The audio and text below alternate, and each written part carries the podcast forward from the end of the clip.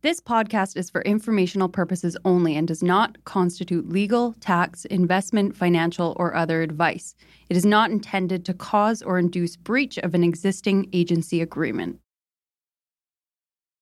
The goal of this podcast since day one is to provide the best information on the Vancouver real estate market at no cost to you, the listeners. To that end, we'd like to thank the following sponsors. This podcast is sponsored by Marcon, a local family owned and managed real estate development and construction company that's been around for nearly four decades. Marcon is not only committed to high quality construction, but it also is making a positive impact in the communities in which it builds, all across the lower mainland. We want to highlight two incredible Marcon projects. Elmwood, a 38 story tower located at Burquitlam's most important intersection, Como Lake Avenue and Clark Road this landmark tower will feature 335 condominiums, over 37,000 square feet of office and retail space, and almost 20,000 square feet of amenity space.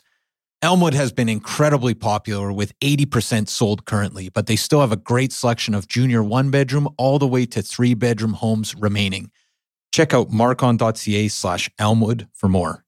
And Matt, we are also excited about Soen Haus, Marcon's newest community in West Coquitlam. With 165 homes ranging from junior one beds to three beds, Soen Haus offers the perfect West Coast aesthetic with a more nuanced Nordic inspired design. Register today at marcon.ca slash Soenhaus. That's S O E N H A U S. Or you can learn more at marcon.ca or follow them at Instagram at Marcon Homes. Marcon, building for life. Hello? Hello? Hello? This is the Vancouver Real Estate Podcast.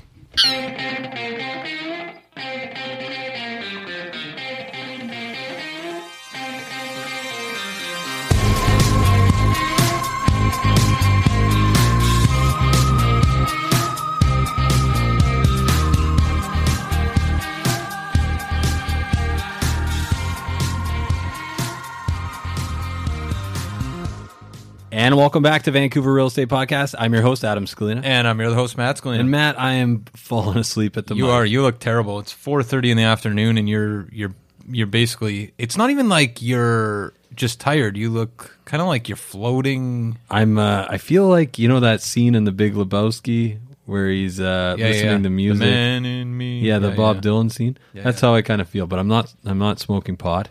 I'm. Uh, drinking fake beers. I'm drinking fake beers. I've got a 0.5 alcohol beer in my hand. Well, you deserve it because uh, you did the Grouse Grind. That's, did. Don't bury the lead. You did the Grouse Grind for the first time. Yeah, the lead is the Grouse Grind. Uh, I am the victim um, of the lead, and man, that is that is an insane. Like I've been hearing about the Grouse Grind now for better part of fifteen years. Yeah. And every single time I hear it, I'm like, yeah, you know, I've hiked before too. Like, congrats Yeah. on your success Yeah. for doing I it. I did the Capilano. Uh, Yeah. suspension. Yeah, we get it. I walked up a hill one time in East Vancouver too. Um, but man, is that that thing's no joke. And I I actually was uh I was going up the first part. Yeah. you know, it's like a lot of steps, a lot of big steps. Yeah. A lot of like lunges almost, you know, Yeah. you're you're climbing, you're on the stairmaster. They call it the nature's the nature's nature's stairmaster. Yeah, right, That's what they call it. So, anyways, I'm going, I'm sweating, I'm like, you know, nauseous almost. I've like my shirt's drenched. Yeah. And then I look up and uh This way to the Grouse Grind. no, it wasn't quite the. It wasn't. It wasn't still in quite, the parking lot. Yeah, yeah, exactly. yeah, exactly. Um, and I look up and it says quarter point. Like I was like one. There's nothing more uh, like in terms of just shattering one's Yeah. confidence. Uh, No, you just Dude, realize that a- there's a, a tough- huge, a huge component of it's mental. yeah, exactly. Anyways, I got through it, but now, now I'm just drained. That's Yeah. a different. I, I'm just. Well, uh, actually, and we were at the office earlier, and you went with a couple guys from the office, and everybody was acting a little weird. Well, yeah, we got up at 5 a.m. Went and did the Grouse Grind before our. But it wasn't like people were meeting. tired. It was like everyone was kind of floating around in this weird. It was smoky. Yeah. It was uh, because Yeah, of the, yeah, the you know, smoke, yeah, a lot of smoke. It's just now I just feel like I need to I need to be put down, Yeah. Well, like quite like like more like a horse, not like a baby. Like go to the glue factory. yeah, I need to go to the glue factory today. Uh, anyways, who do we got on the program? So we got Jens von Bergmann. Uh, data Okay. scientist, and we got Nathan Lauster, UBC sociology professor. Both guys have been on the show before. Both are fantastic guests. Both are very active in the housing debate, especially on Twitter. That's where uh, the housing debate generally takes place when it's Right. not on this podcast that we host. But but why did we want to have them on today? Because you did the interview. I wasn't able to be Yeah, there. I went out to UBC. So the reason we wanted to have them on is Terry Glavin, well respected journalist Terry Glavin, wrote an opinion piece in Maclean's entitled Dirty Money is Destroying Vancouver's Civic Fabric and Causing Lasting Damage. okay. In his piece, he makes it's very loaded, it's very emotional. You can tell Terry's got a He's got a bone to pick. He's got a dog in the fight. Uh, he's he's very upset about the state of Vancouver right now, and you know the money laundering, this, this, this, and you know we'll link to it on uh, in the show notes. But what happened is there's a number of inaccuracies Okay. in well, this is debatable, I guess, but I, I don't think so. A number of inaccuracies in this piece. Jens and Nathan got together and co-wrote a blog that basically took apart this piece. A blog said- post. and said, "Here's where Terry Glavin gets it wrong," and we'll link to this piece as well. Uh, basically, ten factual inaccuracies in Terry Glavin's piece, and some of them are are huge. Like he's they're like, you know, here's his stat. This comes from nowhere. It's made up type thing. Like this Okay. comes from this, and it's wrong, and here's why. Right. So they take it apart. But what really struck me was I, I was watching. They posted it on Twitter. This was a couple weeks back, and uh, you know, of course, a bunch of people attack them uh, because you know Terry Glavin's a well-respected guy. Blah blah blah. But finally, and I think this shows you where the uh, where the discourse has gone around housing in Vancouver. Terry Glavin himself comes on at Jens von Bergmann on Twitter, and he's like, "I've been watching this whole thing from afar. I didn't think it was worth commenting, but I've decided I'll tell you one thing: you're a wanker and a shill." Is what he said. Oh, Terry. Terry Glavin. So anyway, then they had a bit of a back and forth. Terry too far. It's Terry Glavin saying like Jens is an attention seeker, and I mean just ridiculous stuff. I mean Jens is the nicest guy. He's so data driven. It's Yeah. like I've you don't And meet also- many yeah, people as yeah. as specific and grounded in the numbers as Jens von Bergmann. So it's kind of insane. So I wanted to have them on to talk about it. So that's what we're going to hear about today. Exactly. Yeah, my talk with Nathan and Jens about the state of the discourse and about the inaccuracies. We basically walk through them, so it's really good. But before we get to our discussion with Jens and Nathan, we know we have a lot of realtors who listen to this show, and you guys need to know about drivethehive.ca. The thing is about drivethehive.ca is that you can basically have all the services, all the back end services of a full time administrator, but you do it with no overhead. So you can actually free up a bunch of time to do more business in the most cost effective way. So you don't actually have to have the risk of carrying an admin person. That's right. And you also don't have to train them because drivethehive.ca, and I can say this from experience, are some of the best trained admin people out there. Absolutely. So go check out drivethehive.ca and let them know we sent you. Absolutely. So let's cut to our discussion with Jens and Nathan. Enjoy.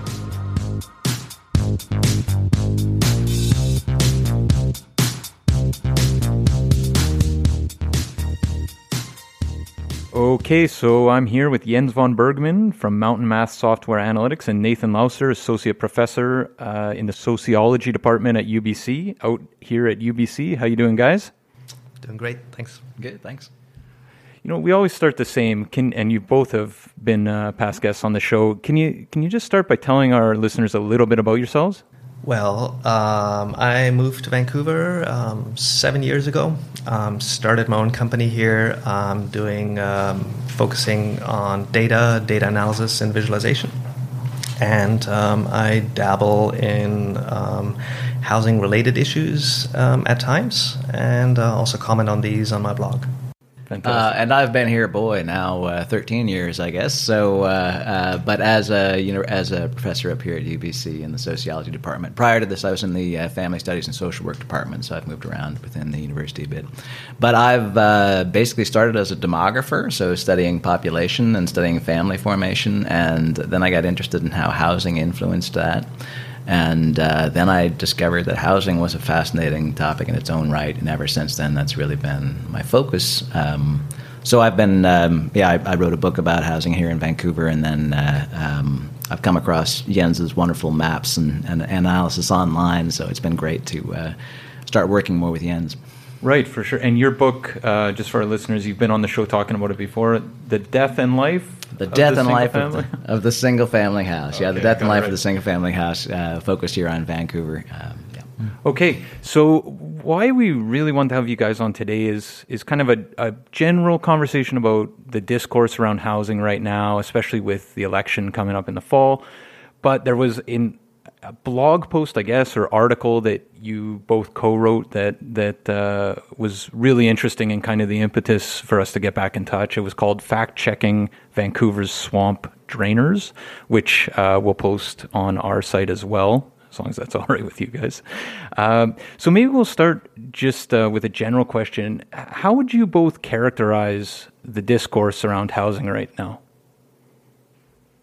Oh, um, so I guess that'll be me first. Um, so, in terms of the discourse around housing, I mean, you know, it depends, right? So, here in Vancouver, to make it more specific, the discourse around housing, I, I think, has uh, really heated up in the last, um, you know, yeah, 15 years or so since I've been sure. here, effectively. Um, I think that. Uh, prior to that time, I think housing has always been really difficult for um, a lot of uh, lower income folks to, to figure out here in Vancouver. Um, increasingly, it's becoming more and more of a challenge for middle class people to figure out, uh, especially insofar as a lot of people have the ideal of things like a single family detached house is what they want, and that's just not even close to possible on a middle class income uh, here in Vancouver. Um, so I think that uh, as that's ramped up, especially as the middle class has gotten drawn into these housing uh, discussions, it, and you have a lot of people with these kind of frustrated ambitions, I think that that's also ramped up the um, the broader um, emotional level of the housing discourse. But I think there's also other elements, right? So I mean, I think there are um, broader connections with other um, uh, discourses in terms of uh, what's going on in the United States, in terms of a much broader populist backlash against governments that also have become connected to uh, housing discourse. Um, and I think you also have people who are, to be honest, somewhat disingenuous in their motivations contributing to things like the housing discourse. Um, and uh, so I think there's a variety of things that have turned it into a much more toxic environment in Vancouver than it has been up to this point. Yeah, I mean, it strikes me just in, in listening to your response, there's like the, the history of Vancouver and the kind of xenophobic history of Vancouver. It seems like technology is playing a huge role as well. I mean, I actually follow you guys both on Twitter, and the level of it seems like that's kind of ground zero in terms of of toxic discourse in my mind. Uh, but Jens, did you have any thoughts on that? I don't know. I mean, I I'm fairly new to Twitter too. I just started using Twitter simply um, a as a way to disseminate um, some of the data and the visualizations I do, but also um, I discovered it's a it's a great tool to learn um, and see what else is going on. So um, that has generally been my focus, and I've been kind of just ignoring uh, most of the other parts. Right. Um, I've been fairly liberal on the mute thread kind of function that is a lifesaver.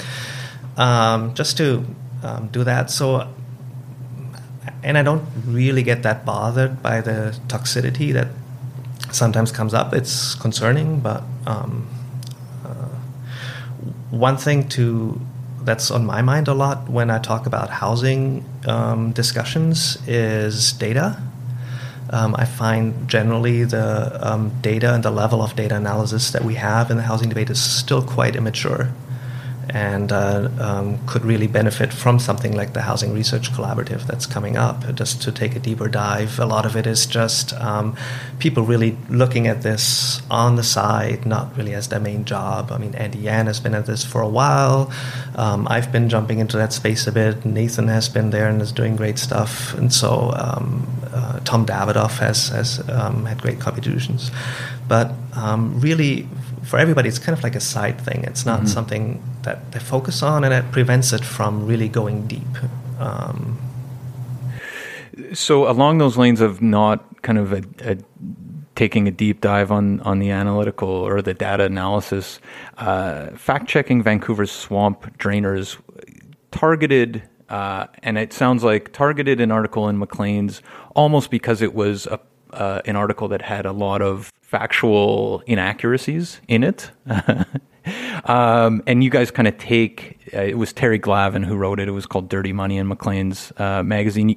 You take him to task. One of his main claims is that Vancouver is a case study in the dark, broken, and ugly side of globalization.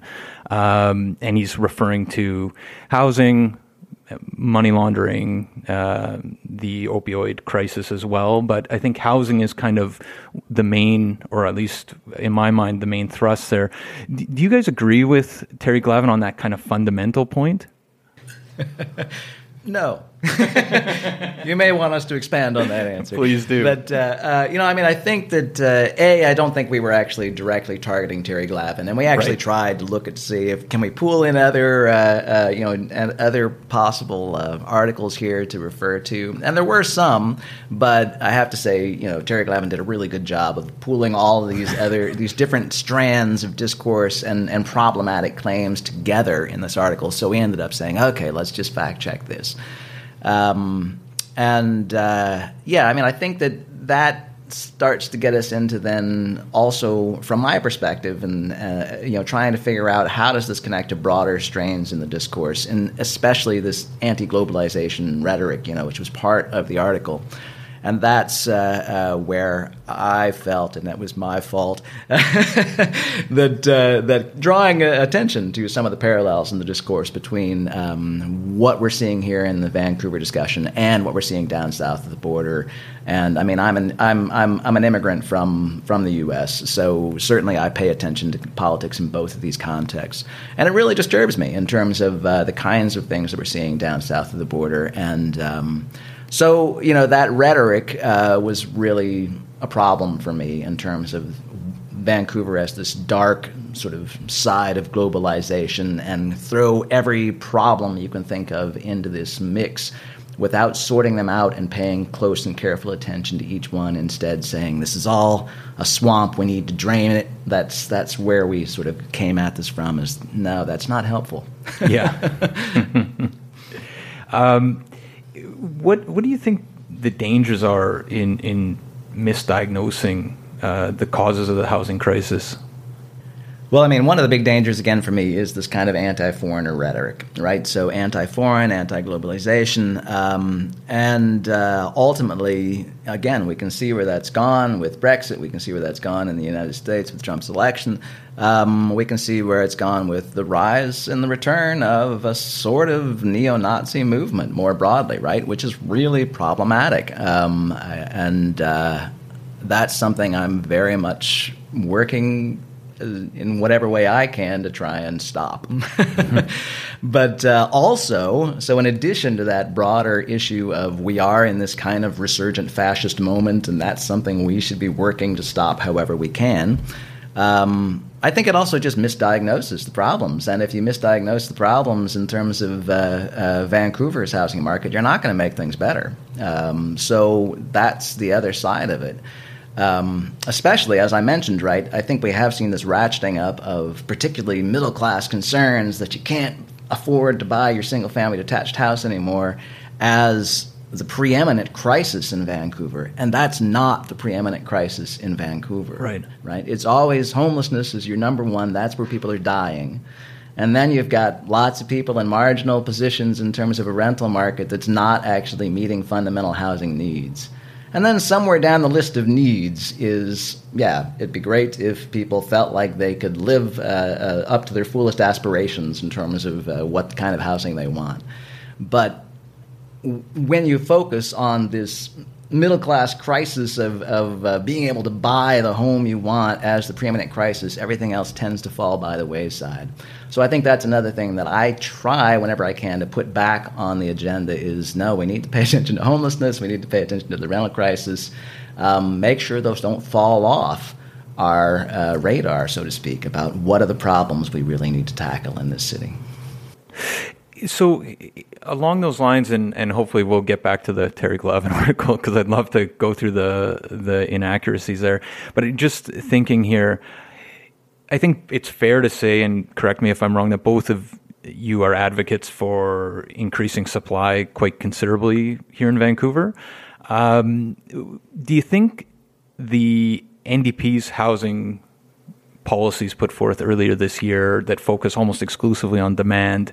Do you think those are good policies, uh, or are they a symptom of misdiagnosing the problem? Well, I would say that um, in conjunction with um, ramping up supply, especially rental supply, that was also part of the NDP platform, and that takes more time to implement and to come through. Um, some of these policies we've seen are going in the right direction. So I think this extra school tax, which you know depends on your point of view, but it's either it's a form of progressive property tax. Um, you know, might be if you bought recently, it's kind of a form of progressive income tax. Um, but whichever way it is, I think is, is going in the right direction. It's uh, focusing again on using property more effectively, um, which which I think is good. So um, those measures I find helpful. Um, I'm still curious to see the details on the speculation tax. It's kind of hard for me at this point to figure out how it's supposed to meet the objectives that right. um, was stated. I, I, don't quite understand how that's supposed to work, but I'm quite curious.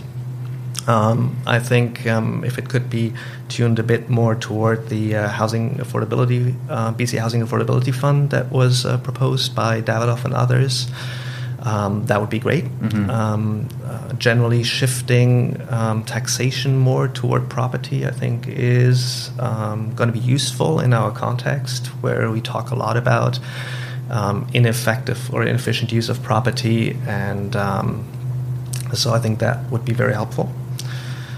so I think these kind of measures are useful in conjunction with the other ones that are ramping up right now. Yeah, and, I, and just to follow up, I I think Jens and I are pretty much on the same page with a lot of uh, uh, broader policies. Uh, but I do think that it's it's not entirely fair to characterize the NDP's platform as just demand. Certainly, the demand stuff rolled out uh, quickly in terms of I think a lot of the taxation policies. Right. Although we are still waiting on the details of the speculation tax. Um, but uh, I think that they also have been really ramping up their commitment to nonprofit housing, um, and uh, you know I Ideally, some of the other tools that they're trying to put on the table, like rental only zoning, may also be beneficial in the long run. Um, there are other things they still could do to really encourage more rental housing production. Um, uh, but nevertheless, I think they are working with both uh, supply and demand sides of the equation, per se. Um, so yeah, and we shouldn't forget the um, funding that came through immediately for temporary modular housing, which has already had a measurable impact, I think, mm-hmm. in terms of just the number of people that are housed now. Right. Um, right. Yeah, it's just funny because we talked to, um, you know, on the podcast we talked to all sorts of people. We talked to a lot of developers as well, uh, who are building, you know, largely market uh, market based housing condos some on the apartment side and some all these projects have some component of you know the community amenity contribution or the social housing aspect. But what we've been hearing lately which is kind of just interesting is you know with pre-sale sales going down and it, it's leading to kind of everybody hitting pause on you know buying up uh, an old building in the West End, say, right? Those those strata windups are way down right now, and and I, I just kind of thinking through this problem right now of when you t- tamper down on demand, and actually that speculation is good for creating supply, right? And you, if you go after speculators, just generally speaking, and make that climate uncertain, that there's going to be less housing I think it's uh, complicated, and I think uh, you know it's fun for me to kind of listen to Tom Davidoff as he you know works through some right. of these issues too. Yeah, and, he was actually the first one that kind of made him, and uh, we had uh, one other guest that really made the case for speculators right. Uh, in the marketplace. But sorry, continue. No, it's okay. I think that uh, certainly um, that kind of speculation, right, um, can be good insofar as speculation is connected up to the ways that developers fund projects, and that's how pre-sales work, and this is how you know developers are expected to have a certain number of pre-sales in order to get financing more broadly. Right. So it's really important that we get a better grasp on how all this is connected up Right. before we jump in and say speculators are the problem, right? Um, at the same time, to the extent that speculators are, for instance, leaving land off the market for a long time, uh, holding on to it, and the idea that it'll ramp up in value, uh, there are some practices that speculators um, uh, engage in, uh, leaving homes again empty more broadly, right? That uh, are quite negative for as well, bringing supply onto the market, right? Sure. So in that sense, um, and I think this is part of why we wrote this article. To be honest, I think that really engaging with policy means really starting to get a better grasp on all these details and how they fit together. And this is again where I think like just throwing them all into the into the swamp per se, right, and saying, "Oh, speculation is just contributing to the swamp of, of terrible things that are going on," not so useful, right? Right. It's it's useful to really pull it apart and say, "Okay, how can we craft policy that makes sure that speculation does what we want it to do and doesn't contribute to the things we don't. Right. And that's where for me, again, I mean, I think the empty homes tax is another one that I'm like, yeah, that's that that that actually makes sense to me, right? As as a policy to actually pursue. Right. Yeah, I, and just thinking this through, uh, there's certain areas of Burnaby, especially, that I think you know there's thousands upon thousands of units under construction right now, and I don't have the numbers. This is just you know working in the industry, but there's a lot of investors who have bought there, and you know some of them potentially are going to get caught, um, but nonetheless, there's going to be thousands upon thousands of units in in Burnaby, right? So. Anyway, uh, yeah, let's uh, let's get back to uh, fact checking Vancouver's swamp drainers here. I what I was thinking would be useful, and it's the way that you guys kind of framed your your blog post or your article, I should say, um, is basically take sort of certain claims Terry Glavin made and kind of unpack them. And I don't know if you have it in front of you or you could speak to it. You probably uh, have sharper minds than myself. I wouldn't be able to do this. But if I just read these sentences and you guys unpack where where they went wrong. So the first, at least 20,000 Vancouver homes are empty and nobody's really sure who owns them. Why is that statement problematic? Well, um, let's start with a good thing. Um, it's actually um, better than uh, many I've seen. so, um, you know, in Vancouver, we've had long discussions about empty homes. And um, one thing I think that's important is to distinguish why homes are empty. So there's good empty, there's bad empty. Good empty, for example, is a rental unit looking for a renter. We, our, we always complain our rental vacancy rate, rate is too low. We want that number to be higher. So um, a property for sale is, is quite good too. And uh, we know if we look at, say, MLS data and we look at is it occupied or not, um, you know, there's a good portion, about 25% of them are, are vacant. Of the, if you look just at the sales, I don't know if they list longer or not. So there might be a bias in there. But um, so there we have um, property that's on the market looking for a buyer. That's good. We want more of those um, to um, you know put some downward pressure on on prices. Um, if that market is tight, that's not good. So so there we could use a little more, um, and some of those will be empty, and I think that's just fine. Um, the other part is, of course, we have moving vacancies. Um, we don't have the situation where we kind of line up the moving trucks and meet in the middle as people move houses. We need Right. a certain amount of empty homes just so that we can move efficiently. Um, just like the unemployment rate will never be zero or the job vacancy rate because people need to move jobs. That's um, so there's a natural vacancy rate there that we want that we would have. Um, especially when we build a lot of new product, it takes some time to fill in.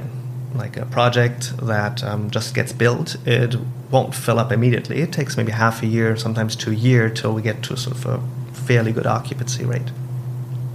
So when we talk about these numbers um, and the 20,000 or 25,000 that we sometimes hear, they come from the census.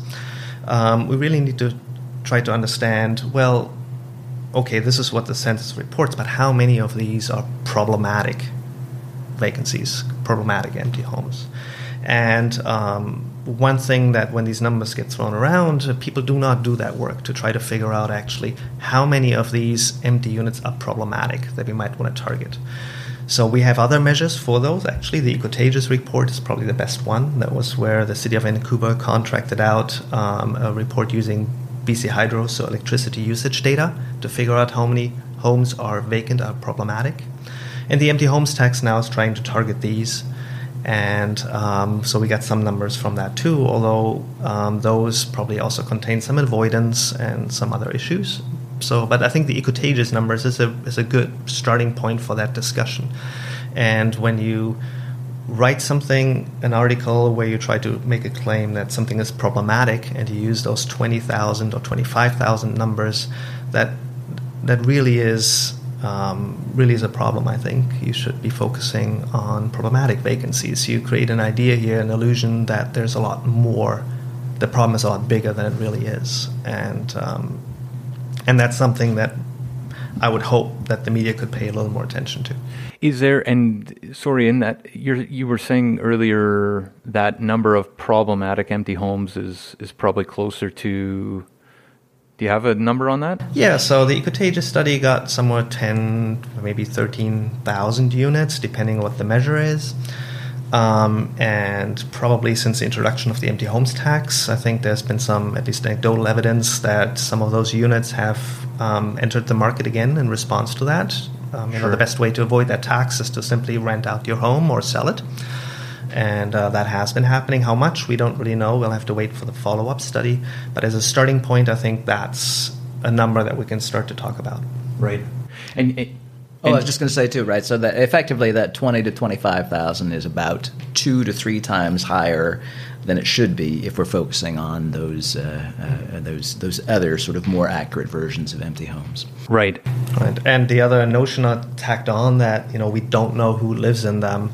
It's kind of like uh, a weird throwaway line, um, or who owns them. Um, yeah, I mean, land title records, of course, do know roughly which homes people own. There's a small portion of homes that are um, in some kind of um, opaque ownership agreement, which the NDP is um, working on changing, which um, I think is great because um, that level type of transparency where housing is so important, I think, is really needed. But um, it's not like there's some kind of evil force that keeps the city from saying who owns these homes from that study. There's some privacy laws where um, the, the data that was given out by BC Hydro um, was very clear that that could not be used for enforcement of empty homes or identifying um, individual homes, but had had to be aggregated to some level. Right. So, so the first claim being that uh, there's at least 20,000 homes empty the second claim that Terry Glavin makes is another 25,000 residents are occupied by homeowners whose declared taxable household income is mysteriously lower than the amount they're shelling out in property taxes, utilities, and mortgage payments. True or false? well, I mean, he's off by roughly factor three there.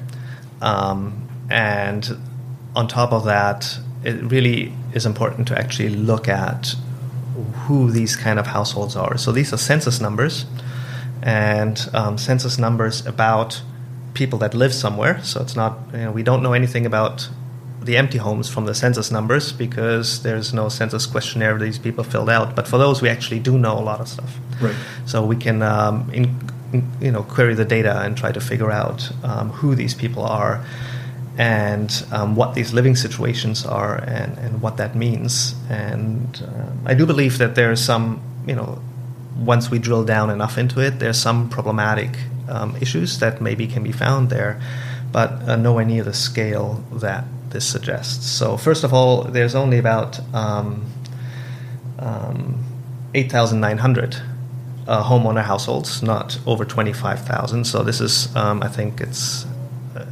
a lot of this in the media seems to be sort of this game of silent post, where um, one reporter wrote an article on something and probably actually looked at the actual numbers. And so I believe this stems from a piece by Ian Young um, based on 2011 numbers um, that I th- um, was actually came from me originally, so I feel a little bit responsible for this. And um, so where he actually, you know, and he did this piece with me, and I walked him through this, and he looked up the census numbers, and you know, there was like I had to like show him exactly where the numbers are, and he he went through this in quite uh, detail Yeah. to to fact check these things and understood those numbers and wrote this article and it was just about all homeowners. We talked about this. We talked about students and other things. But at the time i didn't really spend all that time to look in detail of who these people are. But then this number was taken. It's still 2011 numbers. The new numbers came out. They were lower in 2016 and nobody picked up on those. Um, it's just not a news story that sells. Yeah. and then it was recycled as homeowners at some point down the line. I mean, lots of people picked up Ian Young stuff, so um, I don't know what the lineage of the silent post is here. And then we ended up with the homeowners here, and um, and of course also lacking all context that was originally in the original piece, and that should actually have been elaborated on early on, and and we do in the blog post too to really take it apart of who these people are. So a huge chunk of of this this number then are not homeowners; they're renters. The majority is renters, yes. So I think the typical, a prototypical example would be a student. Right. So uh, no income or very little, maybe working a bit of a coffee shop on the side. Um, going to say UBC, uh, one of Nathan's students, maybe who knows, and um, renting out some place somewhere, uh, maybe with roommates or on their own, and um, they would probably end up in this situation where their shelter cost does exceed all their reported income. And if you look at the data, um, the non census family households, which is essentially um, people that are not couples or um, lone parents of that sort, they dominate this, um, this category. And um, certainly in the renter household, but um, also in the homeowner household, this is So the biggest category. roommates. This could be roommates. This could be just a single person renting their place. Um, and um, so it's not. It could, be either one of those scenarios. Um, and yes, even for homeowners, we always hear stories about somebody buying an apartment for their kid while they go to university. This is definitely something that happens. Um, and um, so. Uh, we also have seniors possibly in this category, right? So um, that that live in, in these places. Uh, typically, good portion of senior income will show up as income. Um, some doesn't. So if you cash out of your home, um, the capital gains won't show up in the income. Um, if you take out lump sum payments out of your retirement savings plans, don't don't show up as income. So um, that's another one that uh, can come up here. So yeah, and I think just to add to this, I mean, I think that uh, yeah, this is some of this probably is stuff that the CRA should pay more attention to, but uh, others is, I mean, people's incomes fluctuate, right? Lone parents in particular, like you could have just had a divorce and your income's gone down. You're trying to figure out how to pay for things. But uh, you know, as realtors, you're probably not familiar with how incomes fluctuate. Uh, you probably don't get much of that. no idea. No idea. but I mean, I think that's another uh, untold part of the story that I would actually love to do more research on to just see how much some people's incomes fluctuate, Yeah. and how that contributes to stats like this. But, uh, And, and of course, we also have um, something that where people that own their own company, like for example myself, um, how do how do that income show up? Right? Right. So if you pay yourself in terms of dividends, bonuses, um, that does not show up as regular income, and you will know this as realtors again, because if somebody's trying to qualify, if I were to come to you and try to Yeah. qualify for a mortgage, it'll be hard because um, I just don't have that type of income, and I know people that for that purpose for one year actually pay themselves as income, Sure. and then for other years they don't. And so, um, again, this is another portion of this. Yeah. versus me as a as a university professor, my income is very boring. It just pretty much chugs along. Well, yeah, and, and we're incorporated as well, so it's uh, qualifying for a mortgage is actually quite difficult for for a lot of realtors as well. Um, okay, so next uh, next claim: non-residents own roughly 45 billion worth of Metro Vancouver's residential properties, and non-residents picked up one in five condominiums sold in Metro Vancouver over the past three years. True or false? Well, this one is sort of mostly true. I think um, there's some uh, some aggressive rounding going on in those numbers, and uh, that needs pointing out. Um, you know, I mean, 43, 45. You know, that's that's all good. I don't know why you would round to the nearest five there, but um, you know, that's that's just fine. Um, when it comes to the uh, one in five condominiums units sold, um, went to, you know, that non-residents picked those up. Um, there's sort of two things in there. One is a fairly typical um, mix-up of City of Vancouver and Metro Vancouver. So he probably was trying to refer to City of Vancouver numbers and picked up Metro Vancouver numbers. And the other part is that I suspect I think that table got updated um, with more accurate numbers um, that dropped that number even for City of Vancouver again. So it's sort of some kind of outdated numbers. But overall, um, it's not as off as some of the other ones were. so the actual number is uh, 7.1. So 1 and 7.1 was set as 1 and 5. If you go up to the um, numbers for just the city of Vancouver, it's 1 and 6.5. You get a little closer, but again, those are updated numbers. You might have been working with old numbers, so right. then it gets more closer to the 5 again. Um, yeah. One, one, or I was just going to say one thing that struck me about what uh, you folks wrote here was non-residents own roughly 45 billion worth of Metro Vancouver's residential properties. Now that, of course, strikes everyone as as a massive amount, but in the in the larger scheme of of the value of Metro Vancouver's real estate, it's actually less than five percent. That's correct. Yes. So I mean, uh, there's there's always this idea of how do you represent the numbers as a percentage. If you say less than five percent, it doesn't sound all yeah, that great. Not nearly as um, So there's certain yeah there's certain choices in there that um, of how and which numbers get reported.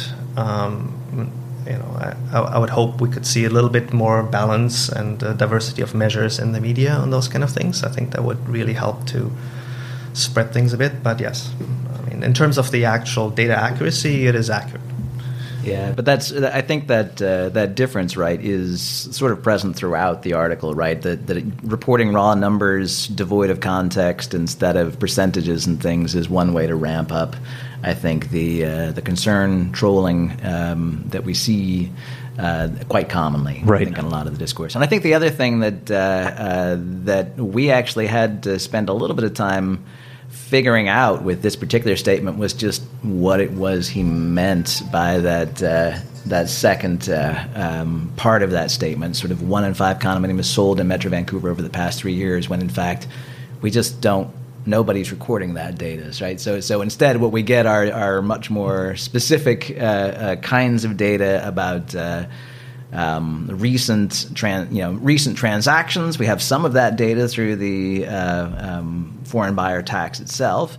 Right. So yeah, we had quite a discussion of what is actually meant by this, right? And part of the issue there is that um, if you talk about non-residents picked up one in five, so that looks at transactions. So we don't have data on non-resident transactions. We only have data on non-resident ownerships. Also, we don't have data in the last three years, but we only have 2006 to the end of 20, 2017, 2016 to the end of 2017. So it's only two years for some period. Um, so the foreign buyers, we do have data, and we can look at foreign buyers what they did, and the number is lower. So that's not it either. So we actually looked that up, and if you look in the source code of the blog post, it's actually in there. You can um, you know, just as a side note um, for the Geekie, these are you know the underlying code and everything. You can download and rerun it on your computer. It pulls in all the data for you and does all the analysis. And there's a hidden section in there that also pulls in the foreign buyers data if that's what you want. So so that wasn't it either. And so there was a you know, in the end, we decided he probably meant this because it sort of matched the numbers in some other articles, the silent post down the line. Yeah. Um, were clearer about where they got their data from and what they were actually reporting on. Transparency International reckons about half of Vancouver's West Side residences are owned by mystery trusts or shell companies. This was the one that I think triggered the end. I mean, it's just like this claim is just so outrageously wrong that I don't even know where to start. so uh, maybe just to um, do do the quick one on this one. So uh, if I play the game of silent post. Um, the way this worked is that Transparency International um, pulled the titles of the 100 most expensive properties in Metro Vancouver. And out of those, they looked at the ownership and uh, looked at how many were owned by companies and how many owned by trusts. So, of course, not all these company ownerships are actually opaque in any way. Um, often it's just a clear name. And, you know, in some cases it is. In some cases it's a clear name company. It's just a property owned by a company instead of by the individual for various reasons. Um, but it's it's owned by a company, so you can look up these numbers, and it was like 47%, I want to say, of those were owned either by companies or trusts. And um, now, this then morphed into um, almost half of the expensive, most expensive properties, almost half of the high end properties. Um, high end, I guess, is like West Side. So now it's almost half of the West Side properties are owned by, um, you know, these corporations and trusts. And so we did, um, we don't have title data available on this kind of basis um, to to easily fact check the claim as stated. Uh, what we do know is um, ownership in terms of corporations, um, just overall in Metro Vancouver, and, um, and th- those numbers just are nowhere close. So it's it's very clear that the hundred most important, uh, most um, expensive properties are very different from the general property, even the general West Side property, and um, so so yeah, I mean, I, I don't False. know. False? it it is. It is just. Yeah, it's outrageously. I mean, it's so obviously false. It's not even.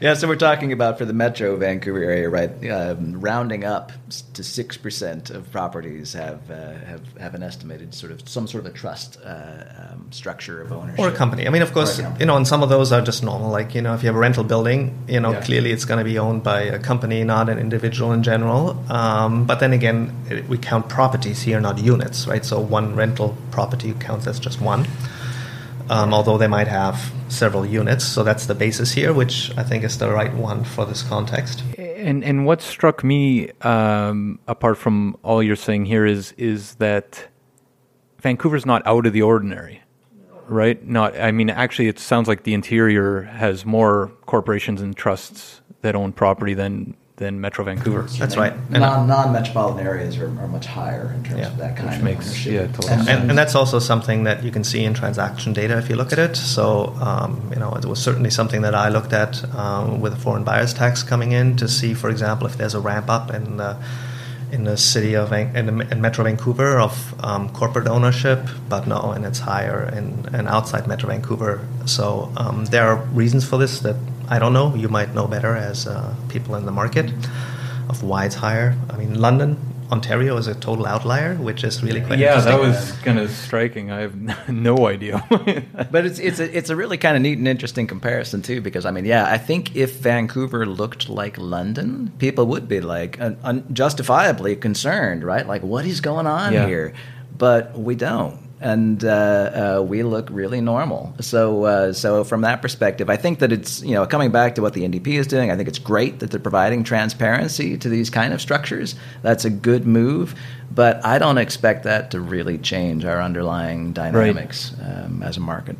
Just as an aside on that, and if if we all take the underlying assumption that transparency is good, does it not strike you, based on what we just said, as kind of uh, misplaced to be going after the trusts and corporations to get that transparency at this moment when it seems to policy actually seems to kind of uh, jive with, say, this claim that that a lot of the property in Metro Vancouver is owned by trusts or corporations, and there's kind of secret and nefarious owners and everything else. I mean, it seems like the policies following this logic, the end's probably good, but it seems like there's there's a the or the overarching kind of message is one with Terry Glavin. You know, I, I think from my perspective, transparency is good, right? So it's Yeah. a good thing to get in the market. I the agree, other for sure. thing, while I don't think this is contributing to, say, unaffordability in Vancouver's market, the way people think it is, I do think that the lack of transparency is contributing to a crisis of legitimacy in Vancouver's market, right? Fair point. So, so I think from that perspective, yeah, this is the right move, right? Um, make it more transparent, get rid of those questions of the, of the legitimacy of, of the market. Um, and then and, and that's going to contribute to I think a better footing for doing what I think we really do need to do to increase affordability. Vancouver has also become a major global hub for organized crime networks based in China. True or false? Uh, you know, I mean, I think that this is where uh, I guess you know I I, I took issue with uh, wrapping all these things together, right? Um, on the one hand, it's not bad to sort of have a holistic perspective of how things fit, but when you do it wrong, when you put them together wrong, you, you come to the wrong conclusions, I think. Um, I think the opioid epidemic is a real serious issue. It's a major issue. Absolutely. We need to be doing more to deal with it. But but what does that doing more to deal with it look like? I don't think it really involves much in terms of cracking down on Chinese gangs or something, right? In, in terms of uh, of what's going on, I think most of what needs to be done there um, is about reconfiguring how our systems of pain management work, reconfiguring how our uh, system of uh, uh, making drugs illegal works. Um, and then figuring out like how do we solve this broader crisis that uh, that we see, which which certainly you know Vancouver is a, a place where we've seen a lot of deaths, and we need to deal with this, but it's definitely not the only place, right? You know, do we? My mom lives in West Virginia, and man, Ooh. West Virginia has been hit, right? And I don't think that's about Chinese gangs. No. Um, so I mean, that's just an example of like we're we're imagining that this can be focused in on a particular Vancouver uh, global uh, crime network. It's just going to lead us really in the wrong direction to figuring out what's going on here. Similarly, with the money laundering, again, it's a real issue, needs to be dealt with, uh, uh, has real victims, um, uh, but the amount of money from that so far that we've seen that could have affected the real estate is, uh, for better or worse, it's small change. It's it's not really something that that we can imagine if you're even remotely mathematically competent. You don't even have to be at Jens's level of mathematical competence. um, to see that that is going to have this huge effect on our real estate market so far, and we may get more results, which is fine, right? You know, it's great to actually to, to get more reporting on this. Maybe it will change our minds in the long run that we've seen more uh, money laundering through our real estate sector than than would be apparent through the casinos, for instance. Um, it would be great to crack down on that again. I mean, the realtors want to operate in a transparent environment where this isn't happening, right? And everybody else obviously wants that too. So, so it's good to crack down on this, but to tie it all together and say this is the source of our affordability crisis, I'm not seeing it yet. Yeah, and and just to break down those numbers, so there's they've it's a, a hundred million. We were talking about this before we went live. A hundred million over ten years So that was the number that was, um, you know, a, as an estimate. in the in the German report, Yes. right? Yeah. So that's ten million dollars a year. Right.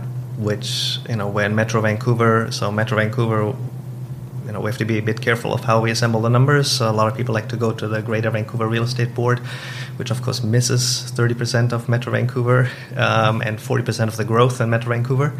So um, probably more than 30% of the transactions there. Um, um, and also includes like Sunshine Coast, Whistler, Pemberton. Um, but if we actually look at Metro Vancouver, yeah, we're looking at what somewhere between 40 and 50 billion a year. Um, so Yeah, that ten million's not.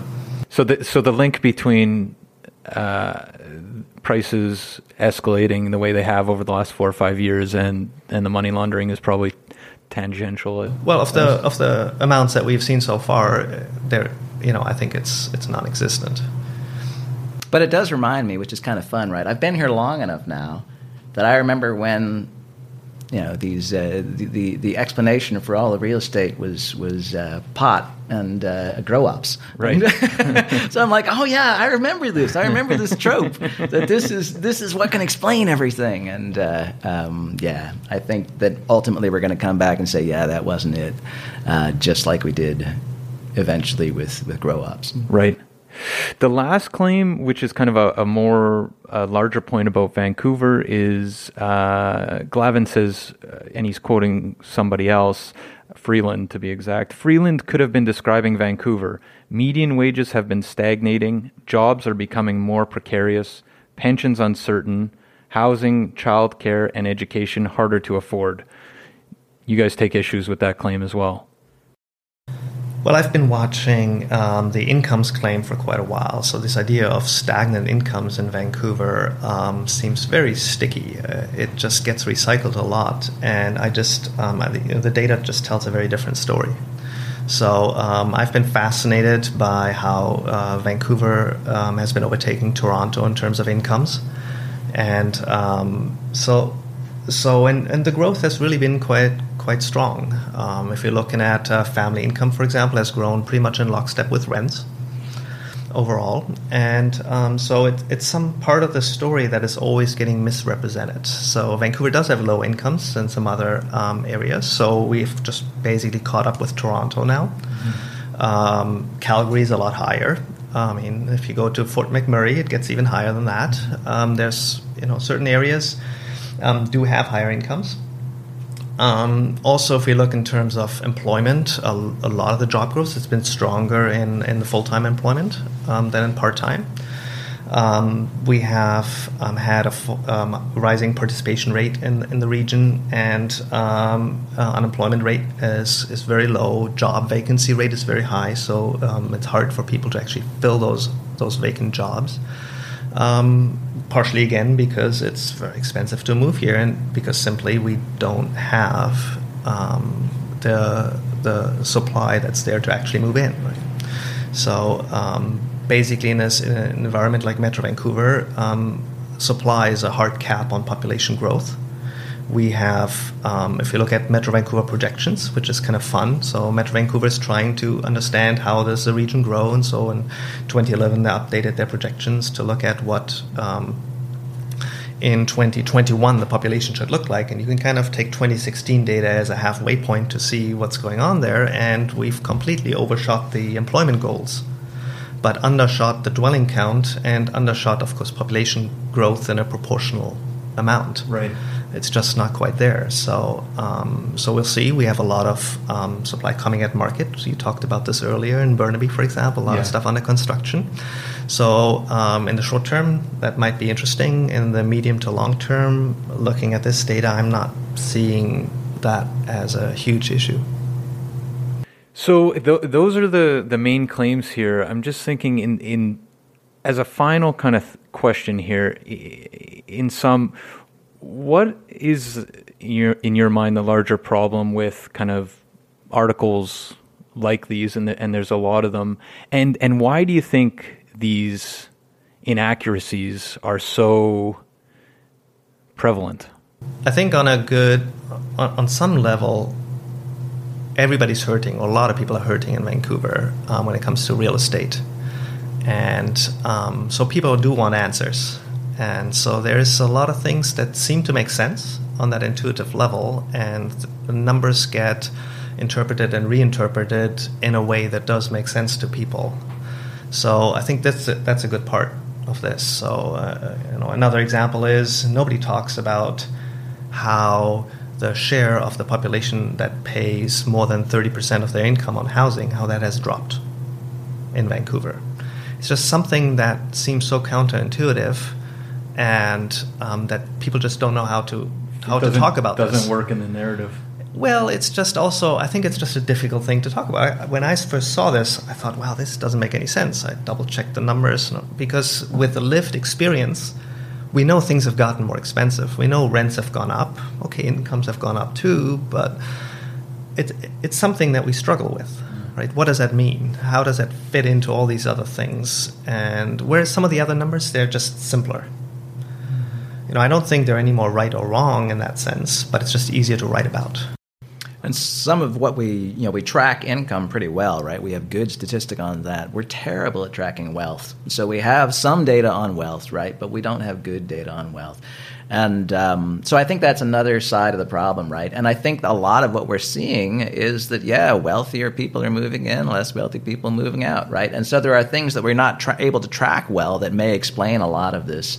Um, but uh, but because we don't track it, we don't see it, and so that does make it trickier than do to work with the statistics that we can get and figure out exactly what's going on. Right. Well, maybe that's a good place to leave it. Uh, we'll obviously link to your article, but uh, how can people find out more about what you do, Jens? Well, um, I think for sort of my public facing um, work on my thoughts about real estate and other issues, sometimes quite random, uh, my blog's a good place. A good Well, we've place. al- we've already pumped your Halloween. Uh, tra- Oh, yeah, that Halloween map. tracker map from a couple years back, but um, yeah. So and your blog's at mountainmath dot Do- doodles.mountainmath.ca, yes. perfect. And you, Nathan? Uh, you can track my blog at uh, Home Free Sociology at, WordPress. You can just plug it into a Google and it'll find Home Free Sociology. I'm the only one using that weird moniker. But uh, one other uh, plug for Jens's blog, which I think is just worth noting, and I'm working, aspiring to get there, is that Jens has everything in, incredibly transparent about all of his analyses and everything, right? So that's a, that's an awesome kind of thing to contribute. And I've already seen lots of people who are familiar with statistics be like, "Holy cow, everything's here! It's uh, it's uh, yeah, this is this is what a godsend." So for those of us like me who are a little bit more old school and often work in Excel and other kinds of uh, old programs and don't necessarily make our data public, I think that's a wonderful thing to start to do to move towards making the data that you're working with public, making exactly where you got it from public, and then the analysis ultimately public so that other people can play with that and move towards uh, um, that, that full transparency that we really want to see with our contributions to a public discourse. Yeah, and maybe to add to that too, and looping back to the very beginning, um, where we talked about maybe just a lack of depth in the analysis. So, um, you know, I kind of do this on the side at times, but um, this enabled somebody else to pick up on what I did and piggyback of all that. Nothing needs to be redone if they just look at and I'm say, wow, what happens if I correct that by inflation? What happens if I uh, mix that with something else? So it's a fairly easy add on. And then I can come around and say, wow, this is really cool. What happens if I take that and move somewhere else? So I'm hoping that this can also uh, lead to a more collaborative approach and trying to understand some of those numbers and um, other people picking up on, on this. Right. Standing on the shoulders of giants, and uh, as a last thing, Or Nathan just La- 10, twin, 10 dwarfs on top of each other. That works too. I, I like standing on the shoulders of gens. and definitely watch for Nathan's book. Uh, it's available in all fine bookstores. All fine ones. All right. Take care. Thanks so much for your time, guys.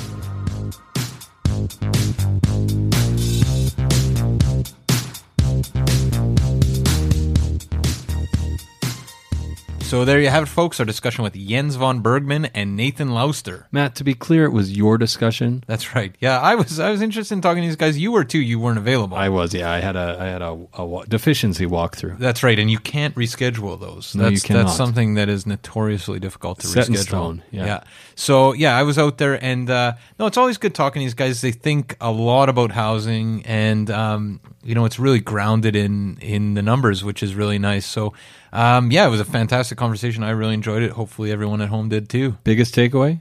You know what? I, I, I not so much a, a takeaway uh, as as much of kind of a comment on the discourse. It seems insane when a guy like Jens von Bergmann can be attacked on uh, Twitter as as kind of a you know on on one extreme side of the of the debate when Like an industry yeah like an or industry something. supporter or something like that Yeah. Uh, or yeah because he's just so clearly a guy that just thinks a lot about cities and and Very numbers. thought- both of them very Yeah, thoughtful very guys. thoughtful people so so yeah it was a fantastic conversation anyway what else do we got we got Vancouver Real Estate vancouverrealestatepodcast.com Yes, Matt. We have VancouverRealEstatePodcast.com where you can find services like private client services. that's right what is private client services? Matt, if you are not using PCS, you are standing still while the rest of us power walk by. You get sold prices, you get days on market. It's basically realtor level information and it's updated 36 to 72 hours before public MLS. I've said it before and I'll say it again if you're not using PCS you're doing it wrong you are doing it wrong. we also have that mobile app Yeah, Matt. Picture this. You're standing outside Scotiabank Theater. You are waiting to go to the latest screening of Crazy Rich Asians. right I'm super keen on that one You are very keen on it. So you look up, you see a beautiful building, Electric Avenue. oh right on top of Scotiabank Theater Yeah, right on top. And you go, you know what? I want to live above Scotiabank Theater. And There's Bosa built there. it. That's a there's it Earl's Bosa Scotiabank Theater. built- That's a great building. Fantastic building, Matt. You're preaching to the choir. You point your cell phone, and boom, three listings. Yeah. Next thing you know, you're living above Scotiabank Theater. it sounds better. It's it's it's it's uh, It's better than it sounds. There's good soundproofing. Yeah. Uh, so what else do we got, Matt? We got the deal of the month. There are some deals out there. We're in August. Tons of deals.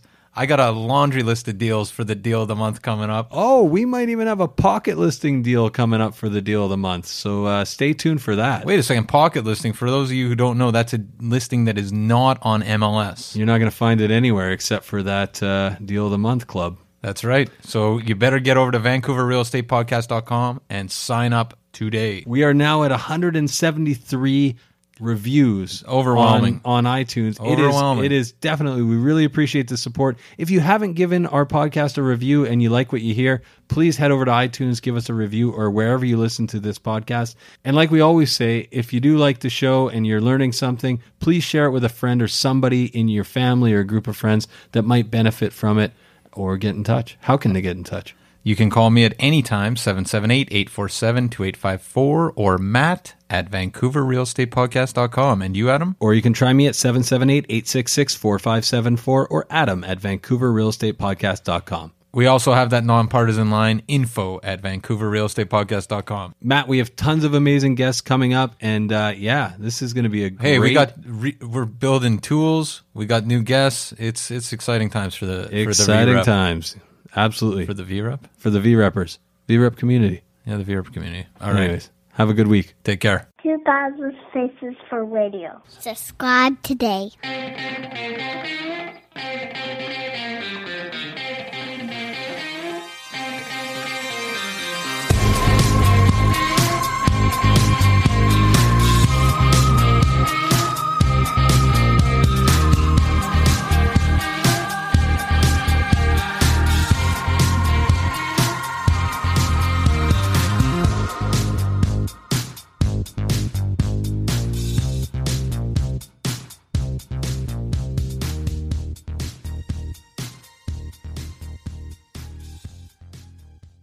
Hey everyone.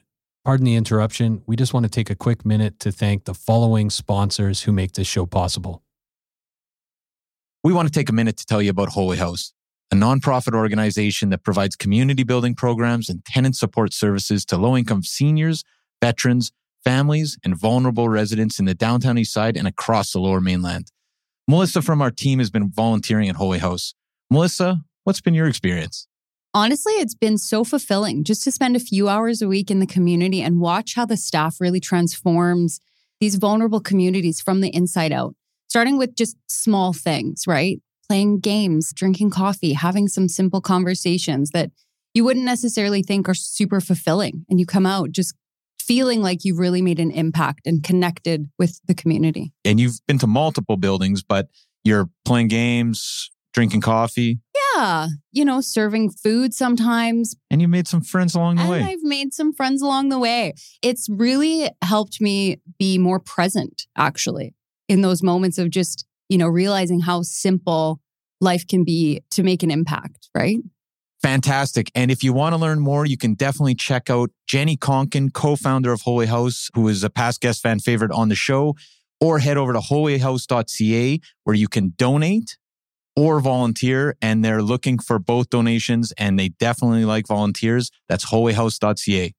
Vancouver needs your help. Be part of the solution.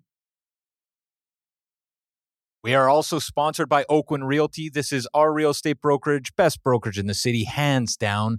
If you are in the industry, a new agent, an aspiring agent, somebody just looking to make a change, new culture, new energy, new resources, head over to oakwyn.com slash join, type in VRP 2020. That's oakwyn.com slash join, type in VRP 2020. Not only do you get to meet Michael Morgan and the gang, the bigwigs over at Oakwyn, you get a huge incentive for first going to oakwyn.com slash join, typing in VRP 2020.